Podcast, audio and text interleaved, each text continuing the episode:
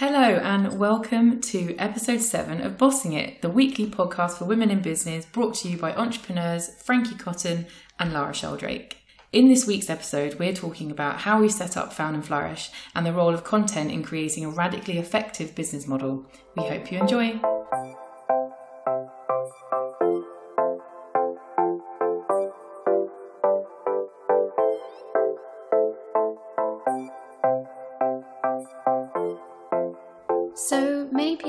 Asked us how we've built our business Found and Flourish um, and the strategies and techniques that we've used to kind of get to where we are. So we thought we would share some of those things and the strategies that we've been employing and kind of what we've learned and what's worked for us.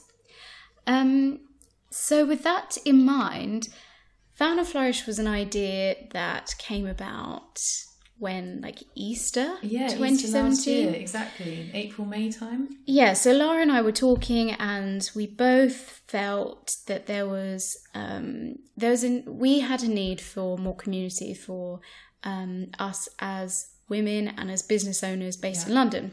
So it was just an idea, and we thought, why don't we put on some events, get some people together, and start to grow a bit of a community of like-minded people. And then it probably wasn't until the end of the summer when we actually took significant actions on that idea, right? Until we'd actually kind of put together a website and started writing down and sharing our ideas with people. So that was probably what, September? Yeah, it must have been about September exactly. September, oh, 2018. Last year was 20 yeah, 2018. yeah, yeah, 2018. Oh my God. I know. oh, time's flying. Um, so yeah, with that in mind, the way the approach that we started out with was a content and community first way of building a business. So this might to some people sound completely normal and exactly what they do, and to others it may sound completely foreign. Um, if you don't have a product, how do you have a business? And I and I kind of I understand that, but I think there's a couple of things that were certainly at play here for us. One is that Lara and I both have backgrounds in marketing, and although our skills are, are quite different and we've got completely different experiences and everything else, we both really understand and have witnessed the power of community and an audience and of branding. So for us, that was really something that we wanted to kind of get right and that we knew would be a fundamental pillar of Found and Flourish and how we built it. And the second is a book called Content Inc. by Joe Pulizzi, who is the king of content marketing. So even though I was familiar with content marketing and how it's crucial to businesses and how arguably every business is also a media company in this day and age and that you have to really take your branding and your media so seriously and how it can completely transform and grow substantially large businesses and both of us have witnessed that in the companies that we've worked for but the difference with content inc is it takes content marketing and really flips the traditional business model on its head so the idea is that rather than a traditional define what you're selling, the product, and then generate a sales and marketing plan. That because we live in a fundamentally different world to even like five years ago, let alone 10 or 20, that our business creation needs a strategy rethink. So, what Content Inc. does is it advocates building your audience first and then creating your product. So, essentially, reverse engineering the traditional entrepreneurial model for better and more sustainable success. And when you stop and you think about it, it makes Totally makes sense, total doesn't it? perfect sense. Yeah. Because why not understand your market first Exactly. And then develop a product? Because and there are so many benefits for doing that, right? Because you understand really what people really need. Mm. You have a completely different relationship with your audience and with the market because rather than thinking, how can I possibly fit this square peg into this round hole? How can I make my product fit the market need? You're really thinking, what is the market need? How how are people engaging with my brand and with the content that I'm putting out there? And how can I develop even better products which people I know people are actually going to want to buy And are engaged with exactly and that. that are already engaged with. So then when you do launch a product or a service or whatever it is, you already have a captive audience of people who you understand, you're communicating with regularly, and who you know absolutely need what you've since developed and created. So when you actually stop and think about this model, it completely makes sense. And for me as a marketeer, it was like music to my ears. Yeah, it's like all the things yeah. that I felt that I knew mm. in my gut about how important branding and marketing is and community and audience. And it just gave me permission probably to think actually no I can I can start a business and I can run it based on my own experience and and the expertise that I have and mm. know that and know that there are other people out there doing it. I wasn't Yeah. just mad. I mean, I remember when we met up in Palm Vaults those those many months ago, and we sat down and we talked about this idea of creating this community. And it was the first time I'd heard of Content Inc. because you were talking to me about the book and explaining the um, the, the sort of methodology behind it. And it just made complete sense, and it filled me with excitement because for me it was a new way of thinking. Right, it, it made sense, and, and like like you say when you read it, you were just like this this is this of course this is how you do it especially in this day and age when business is so competitive and everyone is online and we have an abundance of access to resources information insights technologies. This way makes sense but what what excited me was the the idea of creating a brand and really thinking about how we want to communicate with an audience not just an audience but an audience that resonates with us one that we can talk to because it's the type of message we would we would be able to relate to ourselves. And i think mm. when you take away how are we going to make money what are we going to sell what products are we trying to push when you take all that away and you strip it back to values what's important what you're what you're looking for out of a business or an experience a community a network right? You're actually getting down to the real real crux of solving a problem and offering something that you feel isn't yet offered. And i think that's what i absolutely loved about this approach. When you take away the money side and you're just looking at what's really important to you as a person as an individual as a founder as an entrepreneur that's when you can be really creative and you can start building a business from the heart and that all sounds quite kind of but that's what really excited me it gave me permission as well to think okay how do i want to communicate with an audience and a community But I think I think that it is I think it is also a very commercial model Oh, in the fact that you're putting you put metrics around the content that you're providing. Yeah. So there's no point in just creating content. And for listeners who maybe aren't familiar with content marketing, you know, content is things like um, articles, blog posts, a podcast, Instagram posts. exactly, Instagram Pictures. posts, anything like that. So it's it's it's information that is useful or that inspires something for the reader or for the consumer of that content, whether it's educational or inspirational or just en- simply entertaining. yeah So that's the idea of content. But yeah, by putting metrics around content, so whether you're looking at, okay, I need to generate 10,000 email subscribers for me to hit a breakthrough point at which I know that I've got a tone of voice here and a brand, and I'm saying something that is so useful. I have an engaged audience who have given me their data, right? Willingly, they've opted in and exchanged their email address for the information that I'm sharing with them, right? Mm-hmm. So it's about looking at all of those metrics, looking at your social media metrics, um, whatever you choose as a subscriber metric, whether it's podcast subscribers, email subscribers, or whatever, and focusing on that and keep evolving, developing, changing, um, responding, I guess, figuring out what sticks, figuring out what people find really useful, looking at your Google Analytics, looking at where people spend the most time on your website, etc. What content are they engaged with, and amplifying that and thinking, right, well, this content is solving this problem. So that's the problem that maybe we should mm. double down on. Okay, and then beyond content, how do we solve that problem? Is it about providing consultancy services? Is it about putting on events? Whatever it is, you know, you can still you find a way to monetize that opportunity and provide a two-way relationship with your audience and your community and your market and with, with what your needs are as a business, but in a way that's so much more almost collaborative totally and it makes sense for everyone. I mean, Yeah. your your audience are almost desperate for you to provide this product at the point in which you create it and and make it accessible. Totally. Would you agree that it's almost a, a very low risk way of building a business? Because from my perspective, I think it this kind of our idea came at a, a fantastic time, right? So that we we decided to build this business or build this community when I think my son Bodhi was maybe four, four or five months old. And you were consulting, but it wasn't necessarily the route that you were, you know, keen on con- continuing down. And to me, it it's a, it's a really great way of finding your feet, finding your voice, putting your energy into something that, as I say, is low risk because it's not like you're you're investing lots of money in creating something that you then want to push out to market.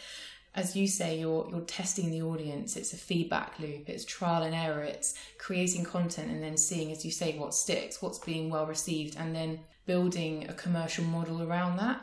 Mm. So I mm. think for anyone who's currently working in a job, perhaps that they're not enjoying a nine to five, or they're running a business themselves that they're, they're not fully invested in emotionally, this is a really great way of trying something out without actually having to sacrifice your whole life or your whole job, your whole career doing something else. It's a really nice kind of slow way of trying of trialing a business. Does that make sense? Absolutely. I think, you know, when you look at what the outlays are financially, they are, it is very low risk.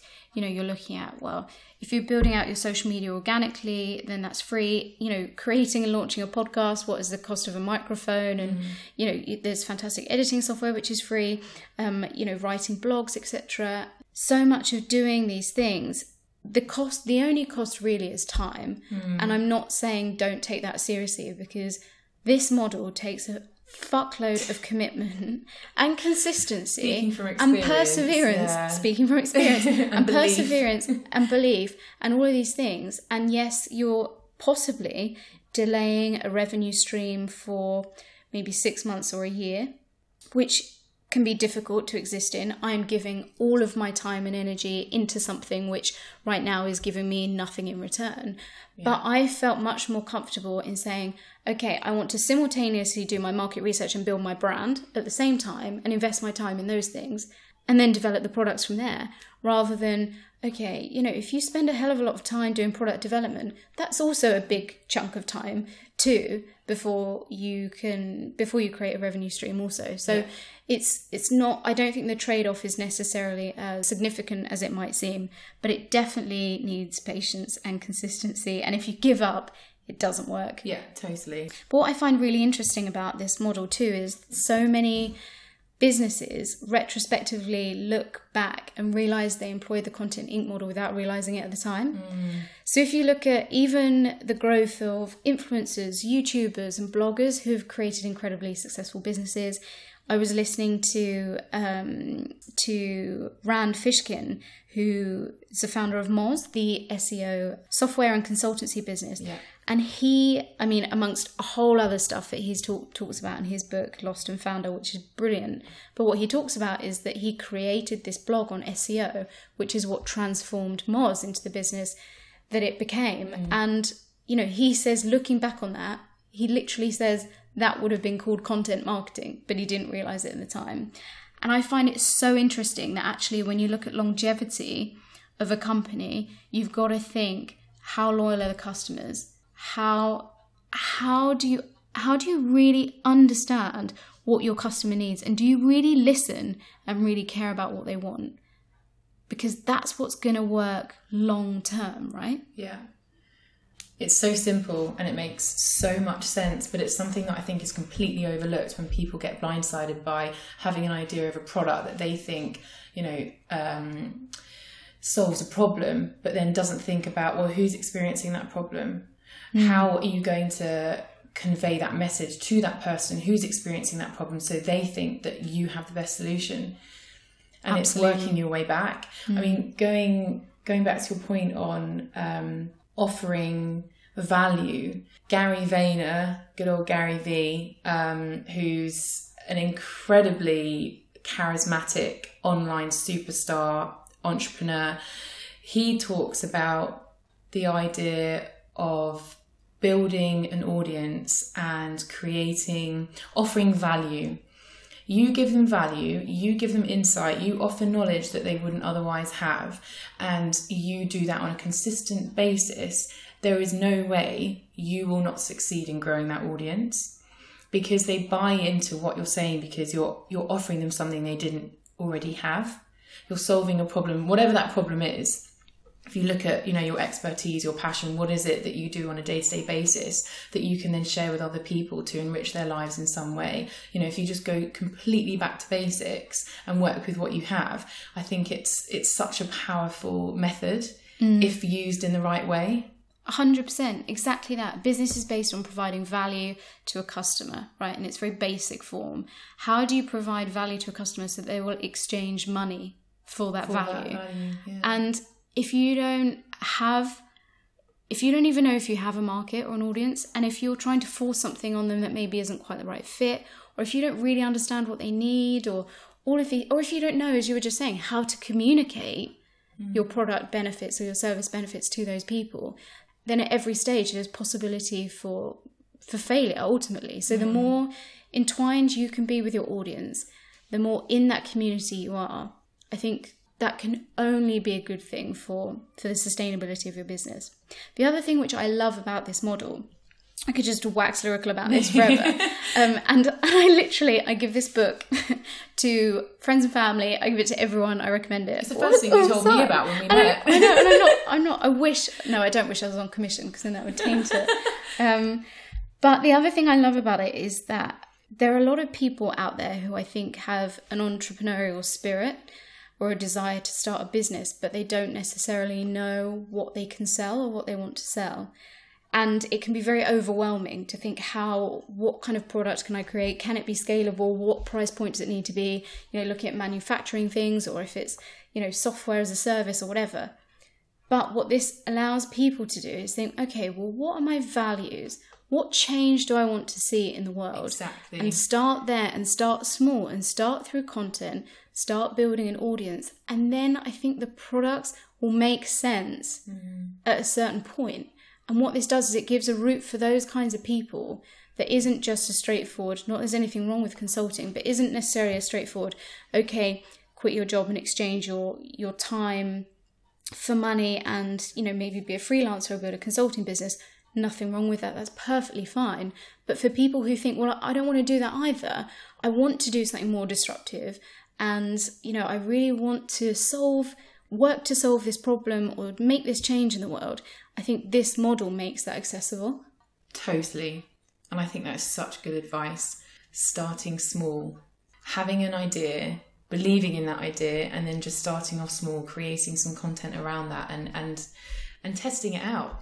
It's trial and error, isn't it? Putting it out to the audience and then just seeing how they respond and then tailoring it depending on the feedback. I mean, it, it sounds so simple, but that's that's basically what you do in digital advertising and social media. When I was running Facebook advertising campaigns for clients, you don't just whack a thousand pounds on an ad campaign you know obviously talking small sort of startup clients but you don't you don't whack loads of money on a campaign and define the audience that are trying to target on the first go you hmm. start off small you start with a smaller budget you trial out a couple of different types of audiences personas you know different age groups demographics and then you listen to the feedback. You see how it's responded who's engaged with it why have they engaged with it at what time did they engage. Unless you test things out and unless you put it out there and start listening to who's responding and how your content's being engaged, you're not going to know how it's going to be most effective. And I think that this model can be applied in so many different situations, can't it? Yeah, completely. And, you know, if we look back at what's only been, you know, say eight months of Found and Flourish, we've developed our messaging, our branding so much in that time. Mm. And we've, because of the reception that it's had, or because of people have engaged around certain things but not others, or people have found certain topics that we talk about really, really useful for them. Yeah. So, by doing that and by being really, really fluid, just A, just starting, just putting Yeah. something out there, then being prepared to change it really quickly. You know, you've only got a small audience of, say, a 100.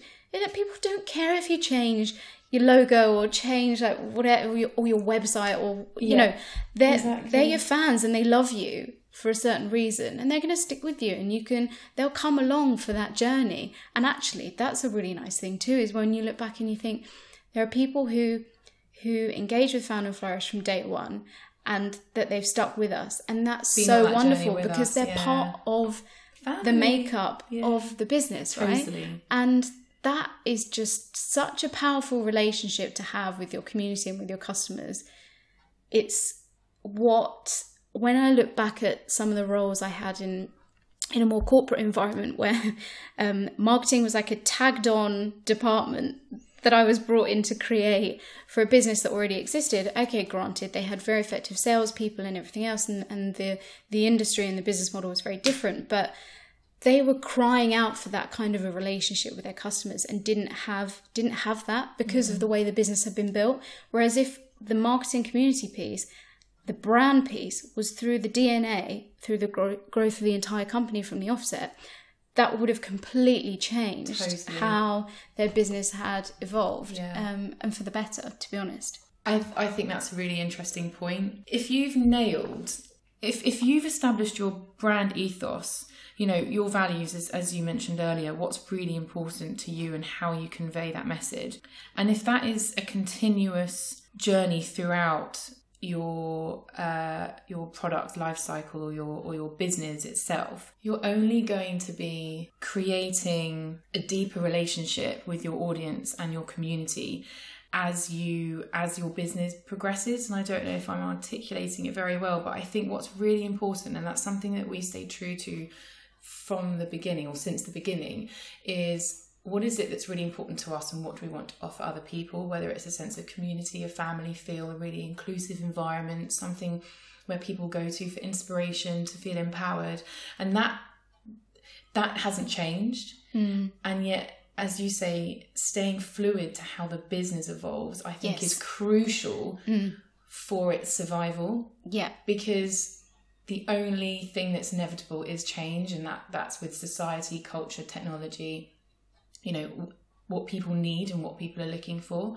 And if you can stay consistent but also fluid in accepting that you're going to change the business model is going to change and what people need is going to change then then what you offer can change with it if that makes sense. It makes complete sense. And you're you're totally right. You know it's it's not about changing the vision. The idea of having a vision for your business is is that it's it can almost never be reached you know yeah. like it, it's always something that's on the horizon that you're always working towards but it's not something you can just tick off a list of a to-do list no. and, and, it's done, done. right it's always there and that shouldn't that shouldn't change that should always be that should well, that's always a constant yeah. but the way in which you conduct business can and should change you know and it should be responding to what people need and what they want and by following this model i believe that i've become so much more content with knowing that I don't have all the answers, but opportun- the right opportunities will come.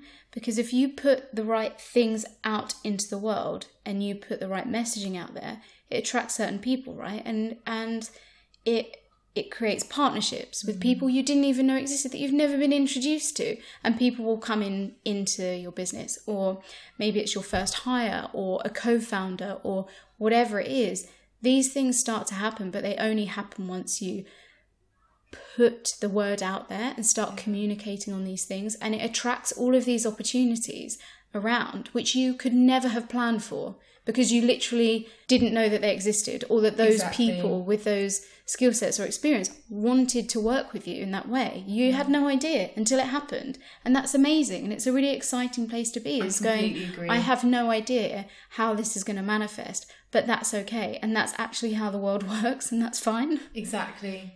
That's such a, a wonderful way of putting it. And it's so lovely that you know you can apply this methodology and then be content in not having all the answers and not knowing where you want to be in five years time for example. And i think that is just such a lovely way to look at business. Yeah and you know what? On that note i wanted to mention a really lovely community which has also become um, a business and has recently been invested in. So Cadran Cowansage was working at Y Combinator, which is a startup accelerator. Um, and in 2017, she started to spend her nights and weekends building Leap, which some of you may have heard of, which is essentially an online community for women in tech. So it was about answering difficult questions like um, how to fire someone, how to handle difficult conversations, um, when to raise funding, um, which investors are most friendly to women, questions like that, for example. Amazing. And she built the platform as part of as part of Y Combinator. But as it grew, she started thinking about making it a standalone business. So essentially, what we've been talking about Yeah. here, so taking a community um, and and that content and actually thinking, well, how how can this grow into a business? So essentially, Leap has now become Elpha, um, which is an online platform for women to go in and answer questions. I'm a member. It's really great because there are some amazing women on there who have built incredible businesses or who are very high up in in tech and in startups who say, "Ask me anything," and people literally ask them anything. That's amazing. Yeah, so it's and- like a forum. Yeah, it's essentially yeah, it's like a forum. Um, so they've been funded um, and they're growing now, but I really think it's a really great platform for anyone to kind of get involved with.